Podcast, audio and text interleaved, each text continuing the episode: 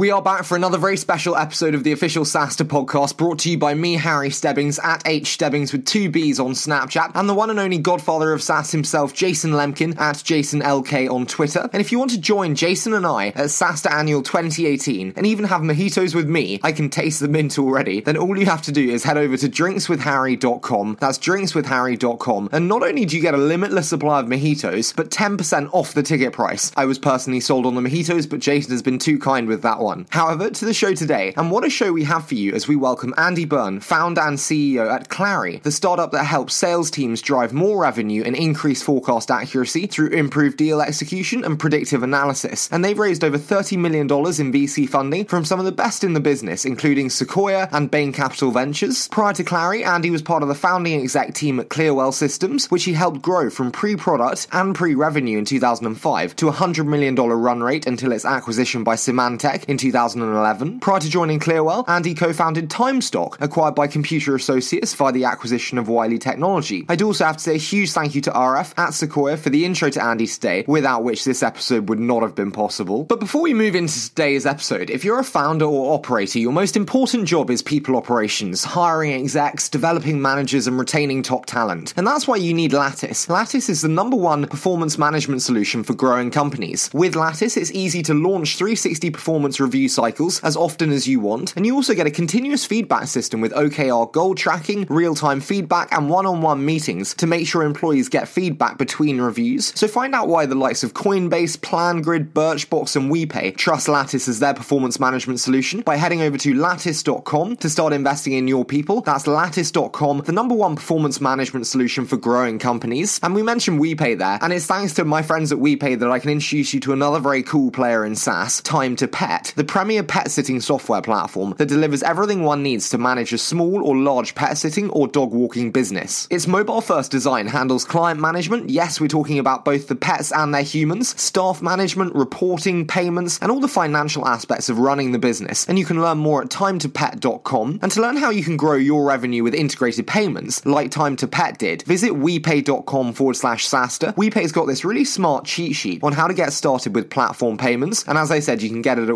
wepay.com forward slash SaaStr. But enough from me, so I'm now thrilled to hand over to Andy Byrne, founder and CEO at Clari. Good. That's perfect. Okay, I think we're warmed up.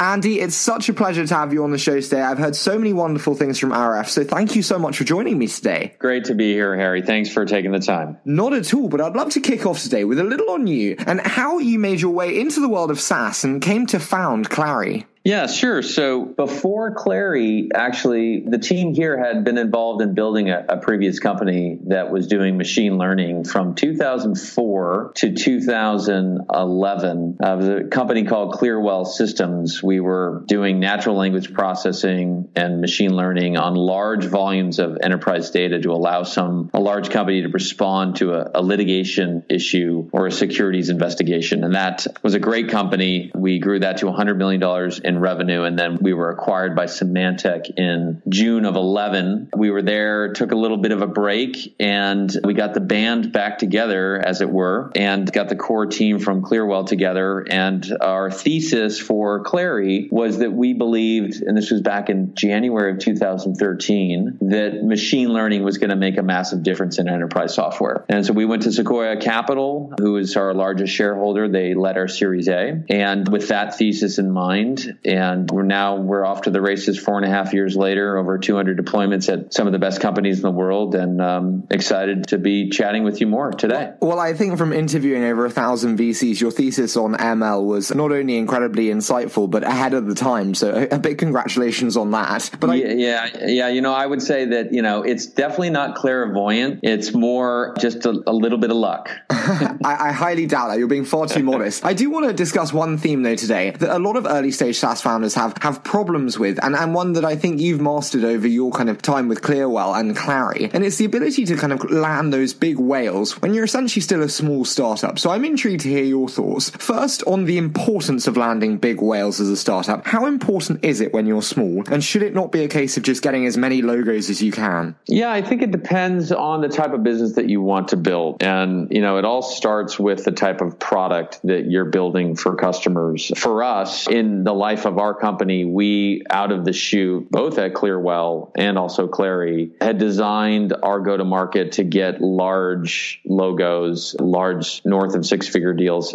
from the very beginning. There's definitely a lot of companies that start small and will with smaller ASPs of 1500 bucks or $5,000, whatever it might be. Eventually they're going to find their way to, if they really want to scale the company, they're going to find their way up market and they're going to try and start landing bigger deals that are north of 100K. For us, our journey at both companies was we started from the very beginning because of the product footprint that we built was delivering enough value that we could be charging north of 100 to 250,000 dollars. It was commensurate with the value that we had delivered. So talk to me then. What are the tips in terms of being that kind of very early one figure size company uh, in terms of landing those big whales? What are those tips both in terms of kind of having the, the credibility and the ability to land those big whales? Yeah, I guess for I, I get the, this question all the time, and I work with a myriad of other startups about how to go about getting yourself in a very strong position to land large companies and, and wonderful logos. One is actually has nothing to do with sales. It has everything to do with your image. And I call it look larger than life. You need to make sure that your website is designed, which is your number one marketing piece, is designed in a way that makes the company look bigger than it actually is with, you know, quotes from colleagues, from possible partners, designed in a way that, that is showcasing your product, your vision. That's number one. It starts there because when you're hunting these large companies that where you don't have your brand has no power, you have no credibility, they're going to go immediately to your website. And that website needs to resonate with them, not in only the vision, but the company needs to feel incredibly not like you're on a shoestring budget, if you will. Why is that important? It's important because the customer taking a risk.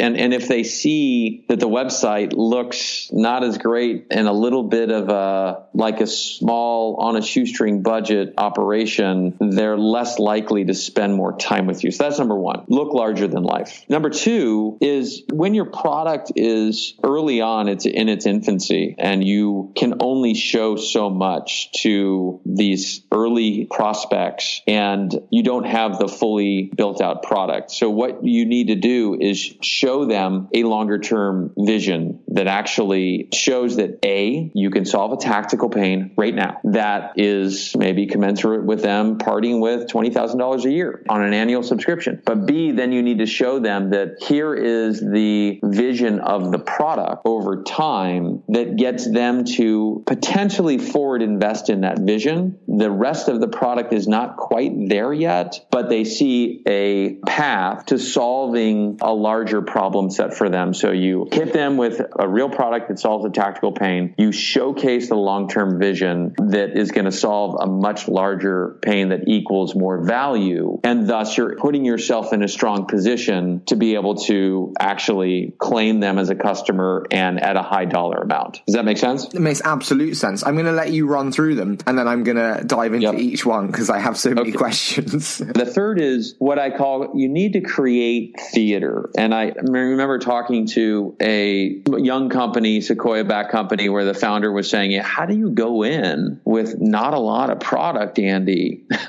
and show them that and convince them to spend more time with you and get an early prototype in their environment? And I mentioned to them, you know, you have to create this theater and showcase what we do is in PowerPoint or in any sort of slides or screenshots. You can even do this. There's lots of products out there that allow you to do this that you actually, the product actually looks like it's working. It's live today. It's real and in production. And the customer knows that it's not ready for prime time, but they actually, instead of having a bunch of slides, one or two screenshots and saying, this is what it could be, you do the design work up front and you actually showcase and produce this theatrical moment where you're going through a day in the life of the user of the product and how it would solve their problem. And that theater allows them to understand, hey, this is what my life will be like. It'll be so much easier. And that gets them to understand that this is a really powerful concept. I can not only imagine it, but I can actually see it manifested in what you just showed me. And I can't wait to use it and get my fingertips on the product. So that's number three, what I call creating theater. Mm-hmm. That tangible four, element. The tangible element. Number four is what I call surprise with speed. Well, what does that mean? Surprise with speed means I'm going to show you a product. We got to this point where now I can implement the product and you can use a portion of the product. And Harry, you say to me, this is awesome. This is great, but you guys are missing the following things for my set of use cases. And we say, okay, that's great. Well, if I come back in a month, would you spend more time with us if I knock that out? And they say, well, yeah, of course, right? Because they're, they've already leaned in because we've created theater. They see the long-term vision. We feel like we're, we're larger than life. And so they say, of course, yeah, that'd be great. Let's talk in a month. And what we do is we actually call them two weeks back, two weeks later, and we say, hey, we actually ready now. It's not going to take 30 days. We knocked it out. Can we come in? And you surprise them with the speed of your execution that gets them to say, this is a really special company that can execute incredibly well. And they listen very, very carefully. And now I don't view as the customer, as the prospect, I'm not really viewing you as a vendor. This is a really important point. There is a switch that happens where the prospect views you as not a vendor, but actually as a partner in their process of trying to solve these really hard problems. When you make that switch, now you've got them. And, and it's not a clever thing. You've actually earned it. You've totally earned the right to actually be partnering up with them and they spend more time with you. And then you iterate, you surprise with speed multiple times till you get to a point where they're ready to buy and they're excited and they want to make an investment. Now, the final piece is that it's one thing for someone to say, Hey, I'm ready to buy. It's $5,000. Okay, cool. Where, where do I sign? Uh, you know, I'll just do it online. It's another thing to say, okay, we've gone through this journey together in our partnership, Harry, and I've been surprising you with all the speed. You know, we've been talking to other people internally in your company. They're all really excited about it. And have we earned the right to talk about commercials? Yes, you have. Okay, awesome. Now, for us, when we talk commercials and you're starting to talk about a figure that's $100,000, $250,000, et cetera, that's a big risk for any organization, whether you're dealing with a small company or a big company. There's a lot of money to be parting with. So what you can do as a young company is you can put elements into the contract that reduce the risk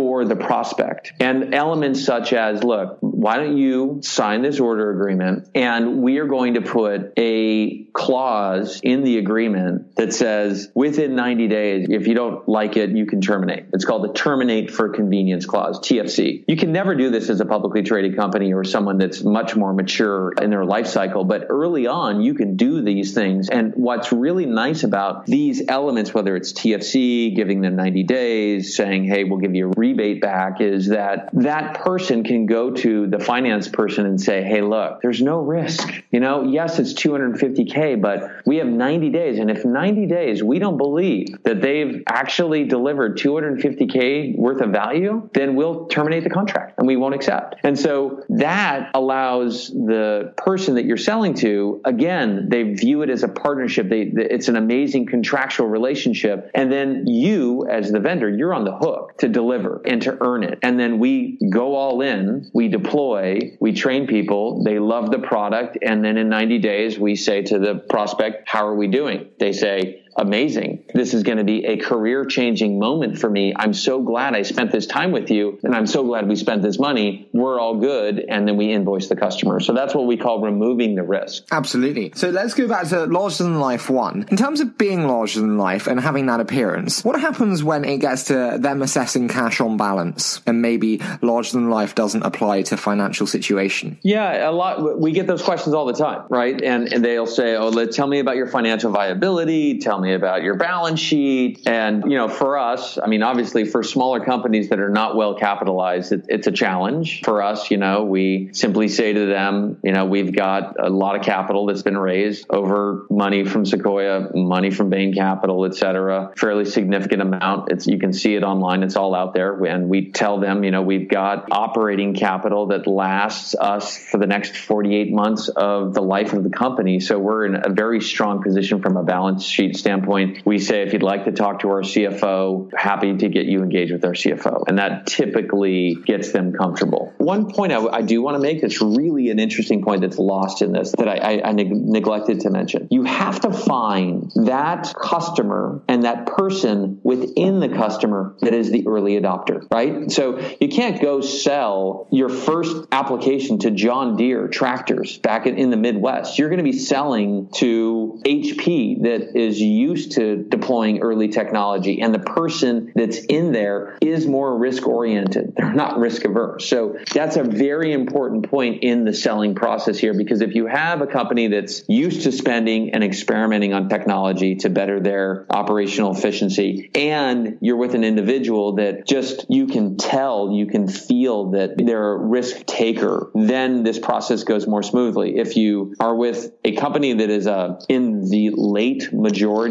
of Geoffrey Moore's hype buying cycle, or you're with a person that's incredibly conservative that doesn't have a track record of analyzing new technology and purchasing new technology, then this is going to be super, super hard. I do have another question with regards to the long term vision that you said about kind of the importance of articulating. I'm intrigued, how do you balance long term vision with short term objective attainment? I mean, it's pretty straightforward, actually. Short term tactical objectives and milestones are tied to the long term vision, period. So if anybody is executing on a short term tactical objective and, and they are not clear on how it's tied to the long term vision, then as an executive staff, we have not done our job right? So how do you do that inside of a company? So first of all, you're always calibrating everybody on the long-term vision and there's messaging associated with the long-term vision and you have perfected that messaging. And just like a politician that's always staying on message and constantly beating the drum of here is the vision, here's our belief, here's where we're headed, here is the five or 10 year journey. You need to do that as a CEO. So everyone is always calibrated on, right, okay, that's why I'm here. That's why I came to the company. I'm so excited about that vision. And then with that, you're always every 90 days, you're forcing your executive team to get up in front of the all hands and say, here are my top three things in my department that map to that vision that I am laser focused on. And that's what happens. And, and every department is calibrated on the top three every 90 days that map to the long term vision. And in department meetings, that department head is holding everybody accountable to their deliverables that map to their top three every 90 days. And everything is measurable and accountable. I do, I do want to move into one of my favorite elements though, of any interview being the quick fire round, the 60 second SaaStr. So 60 seconds per statement. How does that sound? Yeah, uh, sure. So what hires do you wish you'd made earlier with Clari? None, because, you know, every single person that joined us early on was from our last company. I mean, my e-staff, the average tenure of working with me is 15 years. Three of my e-staff members, we've worked together for 25 years. Our kids know each other. They play together. We're family. So there wasn't anybody that we wished we had hired early. We all have worked together for a very long time. Recruiting in the Valley these days, how tough and any top tips? Super tough. My tip as it relates to specifically engineers that you're hiring that could easily walk into Google or LinkedIn or Facebook or Airbnb or Uber is that if you want to be a great engineer and a great entrepreneur, you go to a, a young company, a young growing company like Clari, where you'll learn not only how to be a great engineer and work with super talented people, but you'll see the movie that plays out, the entrepreneurial movie, and understand what it's like to build the company because you get, you feel like you're making a massive impact. You have full transparency from the CEO and everything that's going on in the business. Your learning curve as an entrepreneur is massive. If you go to the larger companies, you're going to be a great engineer, but you're not going to learn anything about entrepreneurship and about building companies from scratch. And that's okay. So, you know, that's, that's that's the difference. That's my tip. What's been the biggest challenge for you in building Clari? Yeah. So the biggest challenge for me as a leader is in building the company is the context switching that is required as a CEO and the emotional strength that's required. As a CEO, whether you're in a small company or a big company, you're always dealing with something that is not going quite right, something that's broken, something, it could be a personnel issue, it could be a customer issue issue. It could be a myriad of things. And I think the most challenging thing for me that I've been, you know, perfecting over the last four and a half years as a CEO is to have that emotional strength to go from a person that you're terminating that's not been performing well that you really like. It's a good human being, but that is a bummer to a all hands meeting where you need to be super excited and get everybody riled up to a customer issue where they're disappointed. And then right after that, and you're trying to solve the problem for the customer. Right after that, you're going to an investor meeting mm-hmm. and you're having to make these emotional context switches all over the place. Well, that's just too tempting for me. So moving out of the quickfire round, I do want to discuss kind of emotional readiness for aspiring CEOs. And as you said, they're building that mental fortitude to context switch. So I'm intrigued to hear what you've learned as to kind of build that up yourself and how you look to do that and lead and inspire as much as to build the product. Yeah, sure. So, you know, being a CEO and being emotional ready is is something that um, I've been studying for the last four and a half, five years of my life. When I started Clari, I, I spent time with Jim Goetz, who's a partner over at Sequoia, and he said, "Are you ready, Andy, to be a CEO of a incredibly fast growing, exciting company?" And started from scratch. And I said, "Well, of course I'm ready." He said, "I know. Are you ready? But are you emotionally ready?" And, and I said, "Yes, of course, I'm ready." I didn't fully appreciate what Jim meant at the time until about three years in. Uh, three years in, you know, I really understand what he meant, which is as a CEO, part of your role is you're Mr. or Mrs. Fix It or Miss Fix It. You are um, constantly going around working with things. There's always something that's not working well. And that is tough. As someone that is a perfectionist and you want to see remarkable execution, that is super hard to deal with. That there's always something